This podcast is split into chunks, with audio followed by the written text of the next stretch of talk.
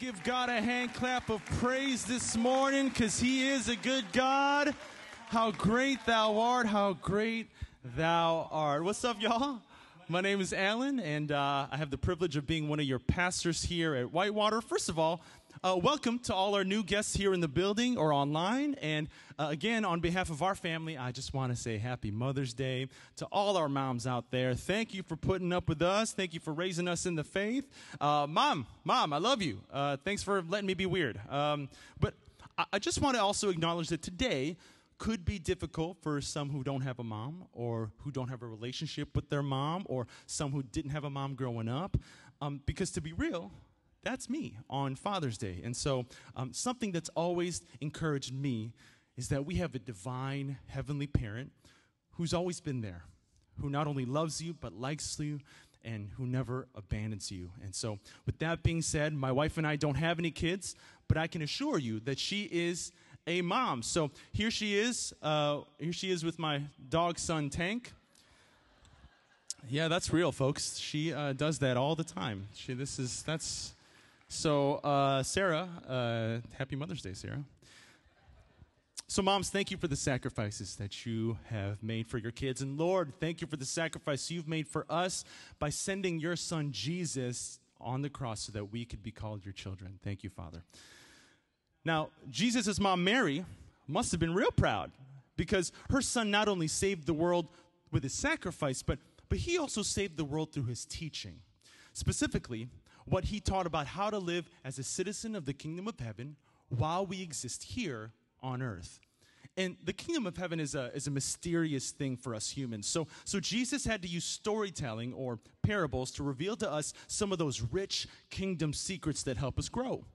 Which is why I believe Jess and Reed and myself have been talking about agriculture for the past three weeks. It's not because we're like farmers or anything like that. It's because Jesus knew his audience. He was talking to a bunch of people who understood the concepts of seeds, soil, and weeds. And what better way to illustrate growth than to use the things that literally grow from the ground up, you know? And if you haven't listened to any of those other parts of our teachings, please go visit our website or our YouTube page. They're all on there for you to catch up with. But today, we're going to go over a, a, different kind of story. Still has a bit of that farming vibe to it, but for once, Jesus isn't comparing us to seeds or flowers or tree bark, but he's showing us other humans who have specific, distinct, and different attitudes towards the kingdom of heaven. Yo, I'm so excited to talk about this with you. But first, let's pray. Heavenly Father, thank you so much for today. Thank you for our moms. Thank you for giving us the word. And Heavenly Father, use me as your vessel. In Jesus' name, amen. All right, fam, this is an awesome scripture for you to have your Bibles open for. So go ahead, turn your Bibles or Bible apps open to Matthew 25, 14 through 30. Now, this is, this is a long verse, so I'm going to summarize it and then we'll break down some of the verses individually. But before that, there are three characters in this story that don't have any names. And because I want us to, you know, follow this along a little better, uh, can we all just give names to these characters? I'm going to write them down, okay? I'm going to write them down. So I need someone to shout out two names, okay? Two names that you like, two names that are cool. Go ahead. I heard Cecil. I love it. I'm going with Cecil. Cecil. I also heard Yolanda. Let's go with Yolanda. Let's go with Yolanda. All right. So Cecil, Yolanda, and then I need a name that's like, okay, I hate to say this, but like kind of annoying. Did I hear Allen? Y'all are mean. I heard like Giuseppe or something. Did I hear Giuseppe? Giuseppe? I'm going. I'm going with that. That's a hard name to pronounce. So uh, I can't. I can't. I will just say it. Giuseppe. Cecil, Yolanda, and Giuseppe. Okay, so we're in Matthew 25, 14 through 30, and Jesus says that the kingdom of heaven is like this. A man was going on a long trip, so he got his three servants together so they could keep his money safe while he was gone. He gave Cecil five bags of silver, Yolanda two bags of silver, and Giuseppe one bag of silver. So the master comes back, pours himself a glass of orange juice without pulp, and he says, So tell me what y'all did with the bags of silver I gave you. Cecil, of course, says in verse 20, Master, you gave me five bags of silver to invest, and I have earned five more. So the master replies, Oh, Oh, okay, well done, my good and faithful servant. You've been faithful in handling this small amount, so now I'm going to give you more responsibilities. Let's party. And then Yolanda says a similar thing. Well, you gave me two bags of silver to invest, but bam, here's another two more. And the master's like, Oh, it's like that? Okay, well, well done, my good and faithful servant. You've been faithful in handling this small amount, so now I'm going to give you more responsibilities and I'm going to take you to go see Cody Carnes at Whitewater Crossing. And it was fire. It was so good. If you weren't there, this is the shirt I got from it. God is good. Okay, but then, but then, but then Giuseppe came up with their one bag of silver and said, well, I know you're kind of a harsh guy, and I was scared of losing your money. So logically, I thought, well, duh, I'll just dig up a hole in the backyard, stuff it down there, and cover it up so no one can take it. So here you go. The master drops his glass of Minute Maid soap opera style and says, You wicked and lazy servant, take the money away from this servant and give it to the one with the ten bags of silver. To those who use well what they are given, even more will be given, and they will have an abundance. But from those who do nothing, even what little they have, it'll be taken away. Ooh, I like it. I love it. It's a little spicy. It's a little spicy. But I, want to get something out of the way first. This story isn't about a transaction, nor is it about a promotion. Here's what I mean. This isn't Jesus' way of giving us a framework of how to get promoted or how to get a leadership job at your work, okay? We could look at this story and say, oh, God's going to give us stuff. We'll work hard, then God will reward us with more things. No, no, no, no. God is not a transactional God, He is a relational God.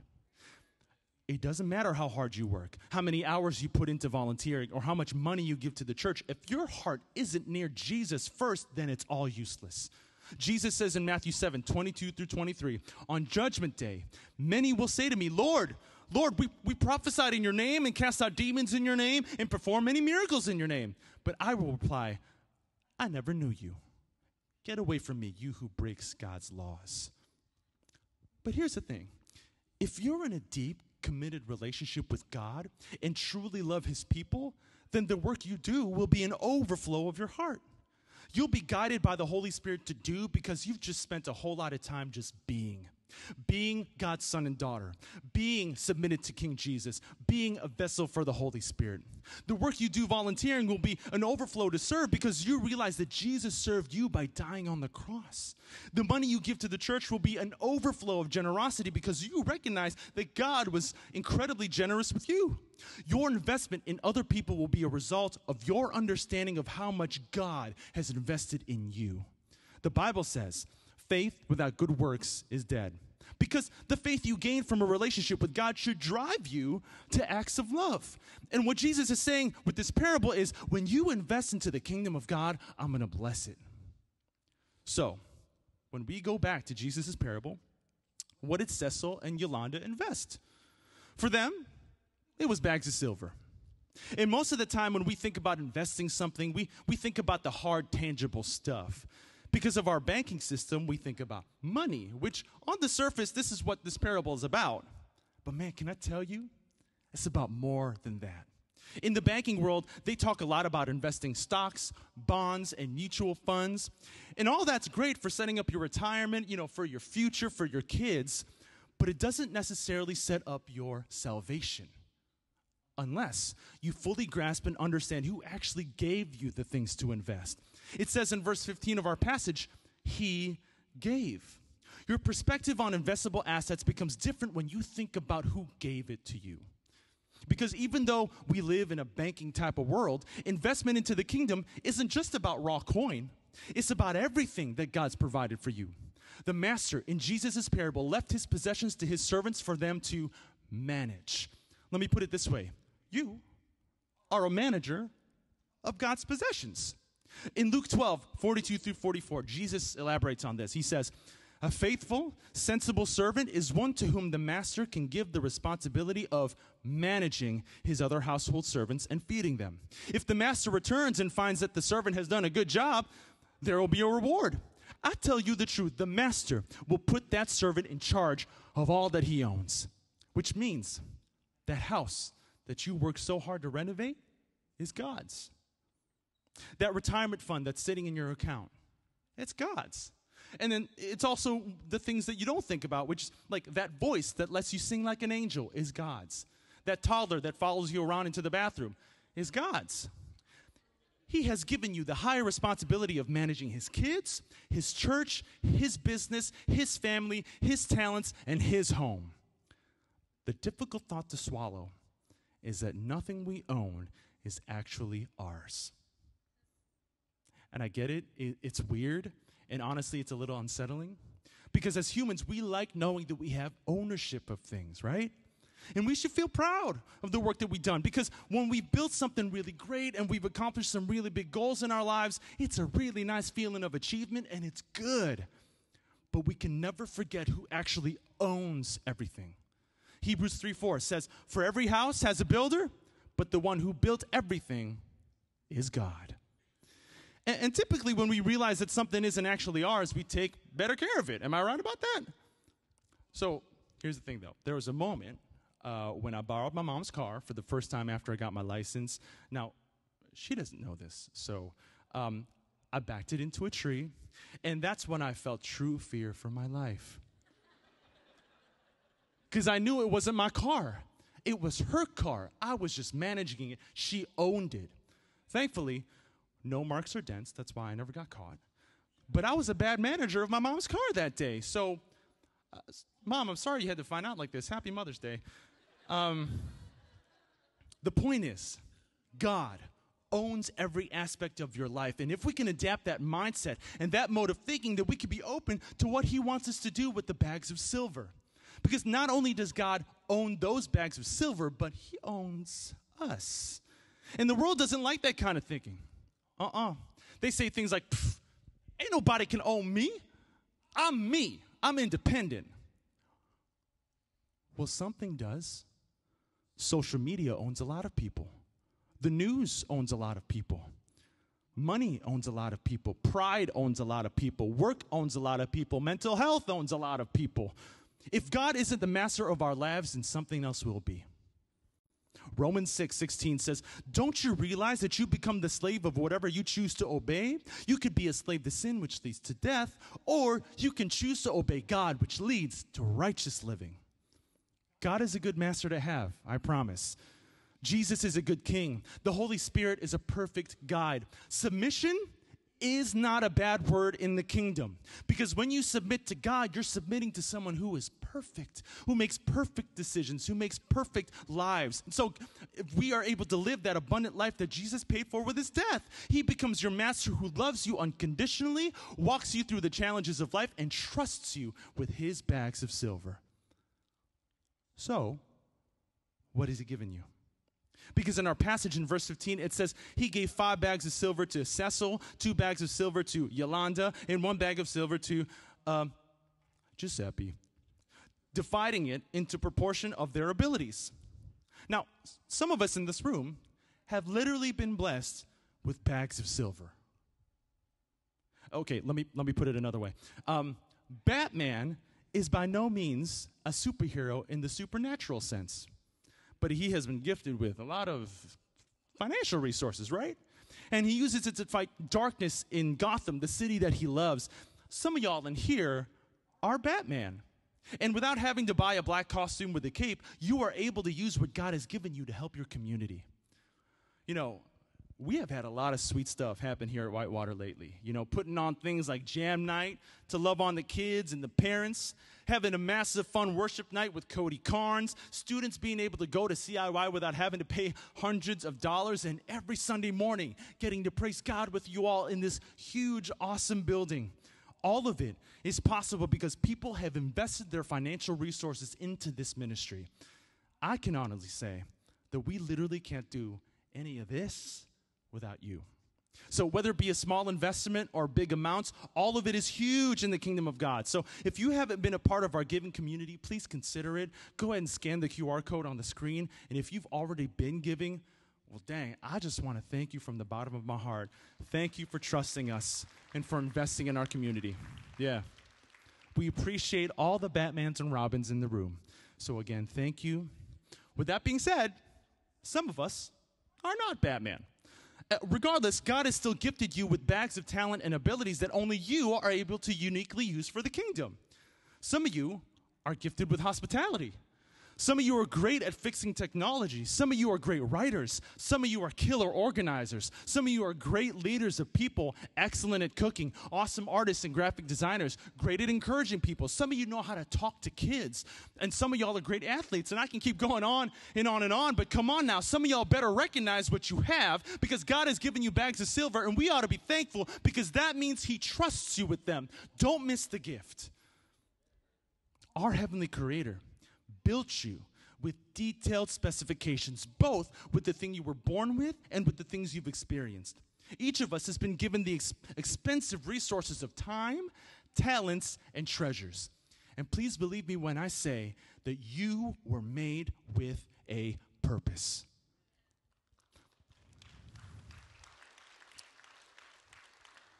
Because when you follow Jesus, you realize that God created you with a gift to serve others in some type of way. 1 Corinthians 12, 4 through 7 says, there are different kinds of spiritual gifts, but the same Spirit is the source of them all. There are different kinds of service, but we serve the same Lord. God works in different ways, but it is the same God who does the work in all of us. A spiritual gift is given to each of us so we can help each other. You have been given a gift to help the kingdom of God. What is it? And if you're having a hard time trying to figure it out, that's okay. Uh, ask your friends, ask your loved ones, ask the people who know you best, and most importantly, ask God. Say, Lord, your word says that you've given me a gift. What is it? And if you're still not convinced you have one, remember, even Giuseppe got at least one bag of silver. Because God knows his kids. Our passage says in verse 15 that the master divided the bags of silver in proportion to their abilities. Meaning, God will entrust you with gifts and responsibilities that He knows that you can handle emotionally, spiritually, mentally, and most importantly, maturely. Because let's be real, sometimes five bags of silver can cause great pride in your heart. Sometimes two bags of silver can make someone work hard for a promotion and not actually because they want to please their master. And sometimes one bag of silver can cause bitterness and jealousy. So please, if you don't know it yet, find out what bags of gifts God has blessed you with and be thankful.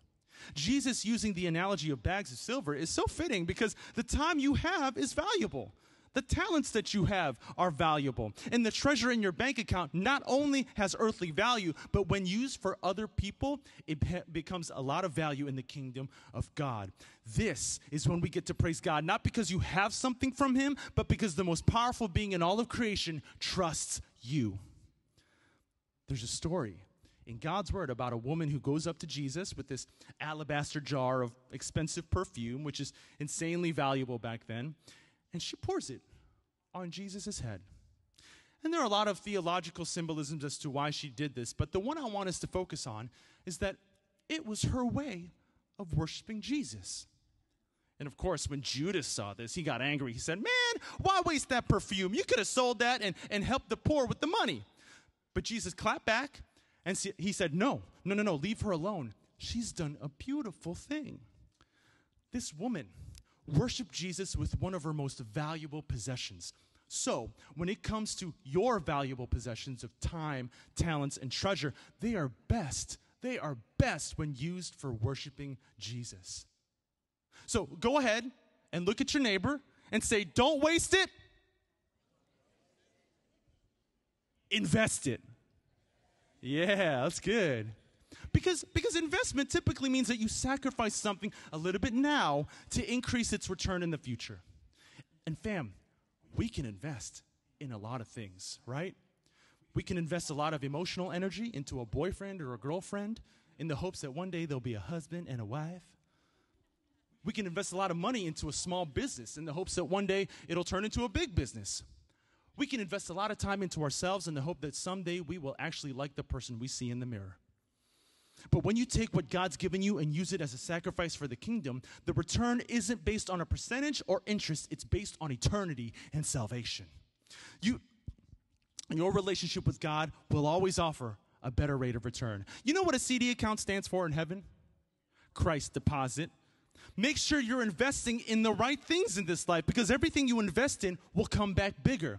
Invest in loving others and invest in the freedom and the joy that Jesus' sacrifice already credited to your account. Invest in your relationships with the Father and the people He created, and I promise that's an investment that you can count on.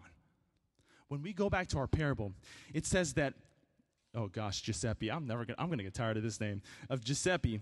It says that Giuseppe didn't invest their one bag of silver, and that's true. But Giuseppe totally invested in something else. Look at this, verse 24. Giuseppe says to the master, Master, I knew you were a harsh man, harvesting crops you didn't plant and gathering crops you didn't cultivate. I was afraid I would lose your money, so I hid it in the earth. Look, here's your money back. Giuseppe invested in speculation, judgment, and fear. Straight up called the master a terrible boss right to his face. Giuseppe tried to say that the master doesn't deserve the money he earns because other people work the field, not him. And it's the same thing as saying that God doesn't heal the sick, doctors do. God doesn't feed the hungry, food banks do. When in reality, it's God who built those hands that feed the hungry. It's God who gives hope to those who listens to people's cries for help. It's God who strengthens us for battle when the enemy tries to saturate the world with evil. It's God who gave his son Jesus the authority to take on sin and death by raising him up on the third day. It always, always goes back to God.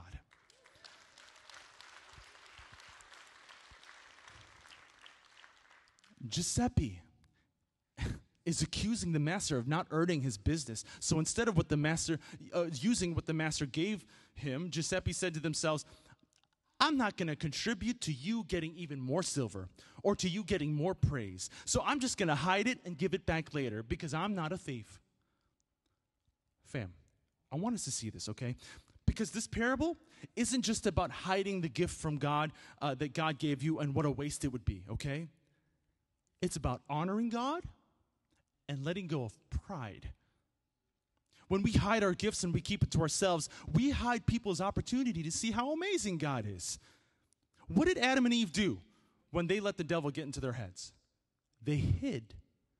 So, look at your look as your brother in Christ, of course, I don't want you to waste your gifts or your talents because they can be used to expand the kingdom of God in a powerful way. We could literally change the world if we all understood our God given gifts, but most importantly, I don't want you dishonoring God by hiding them or using them in a way that dishonors Jesus' mission, which is almost the same as hiding them anyway. The bags of silver that God has given you was always meant to come back to Him. So when He takes it back, wouldn't you want it to seem a little heavier in His hand? And when He looks inside, it's all shiny and nice. I don't know about you, but when I get to heaven and I give my gifts back, I don't want him to say, Allen, you didn't at least try to invest this? Because that's what the master says to Giuseppe. He says, dude, couldn't you have at least tried? And a part of me kind of understands why we wouldn't use our gifts and abilities for the kingdom. Because sometimes when we try, we get disappointed. We try to write the book, no one publishes it. We bake our neighbors the most delicious snickerdoodles, and they still don't want us to come over. We try to raise our kids in the faith, but now they're atheists. Disappointment is a tool that the enemy uses to make us hide our bags of silver. But, but check this out. In the book of Nehemiah, the author, Nehemiah, was given by God the gifts of leadership and organization. So the Lord was using him to rebuild the walls of Jerusalem. It was a massive project that took years, and, and, and he had more than a few enemies that were trying to stop him. You know, there were people who were trying to bully him into stopping, literally cussing him out and things like that. But, but Nehemiah, Nehemiah ain't a scrub. He says this in chapter 6, verse 9 of the book. They were just trying to intimidate us, imagining they could discourage us and stop the work. So I continued the work with even greater determination. Because Nehemiah knew that nothing can stop the will of God, which means if God gave you a gift, He wants you to use it.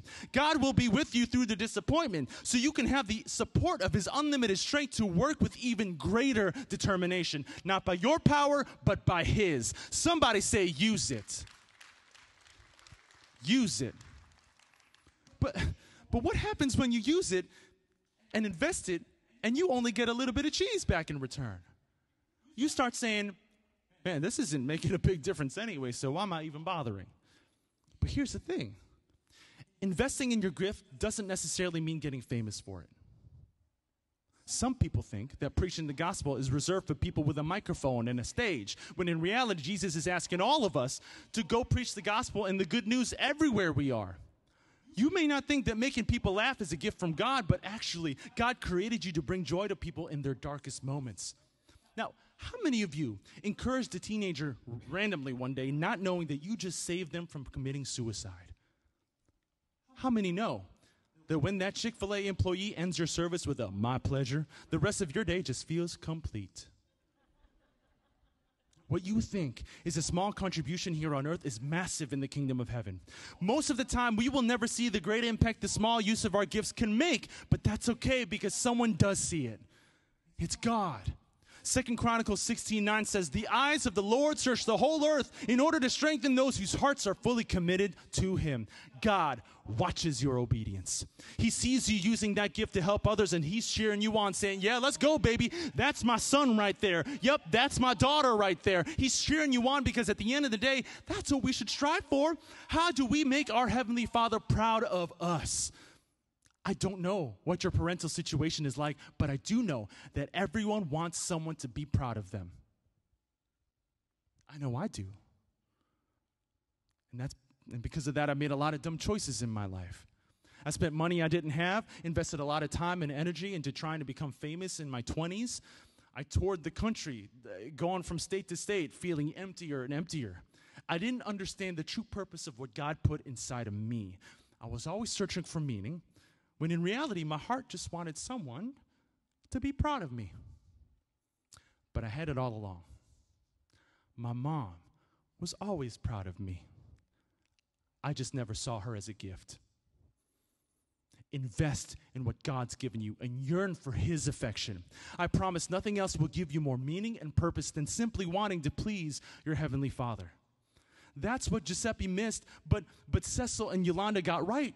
They knew it wasn't about the bags of silver, it was about making their master proud.